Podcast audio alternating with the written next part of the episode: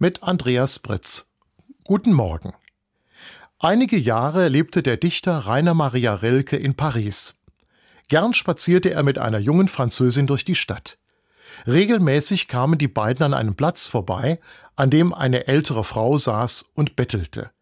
Sie saß nur da und streckte ihre Hand aus. Nie sah sie die Passanten an. Sie blieb stumm, auch wenn ihr jemand eine Münze in die Hand drückte. Das tat auch Rilkes Begleiterin. Er selbst gab nie etwas.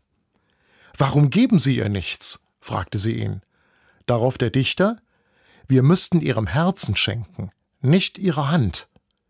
Ein paar Tage später brachte Rilke eine eben aufgeblühte weiße Rose mit, legte sie in die offene Hand der Bettlerin und wollte weitergehen.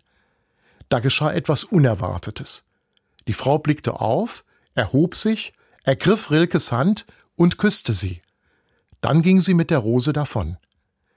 Eine ganze Woche war sie verschwunden. Ihr Platz blieb leer. Dann aber saß sie wieder dort und streckte ihre Hand aus, stumm wie zuvor. Rilkes Begleiterin wunderte sich.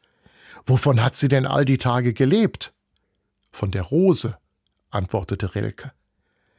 Wie groß ist der Wunsch, von anderen wahrgenommen und anerkannt zu werden? Ohne Wertschätzung ist jedes Leben kalt und leer. Das hat Rilke verstanden. Um wie viel heller könnte auch mein Alltag sein, wenn ich gegenüber meinen Mitmenschen mitunter ein wenig aufmerksamer wäre. Ein anerkennendes Wort, ein freundliches Lächeln, eine aufmunternde Mail. Ob in der Familie, am Arbeitsplatz, beim Einkaufen oder in der Bahn. Das mag vielleicht banal klingen, ist es aber nicht.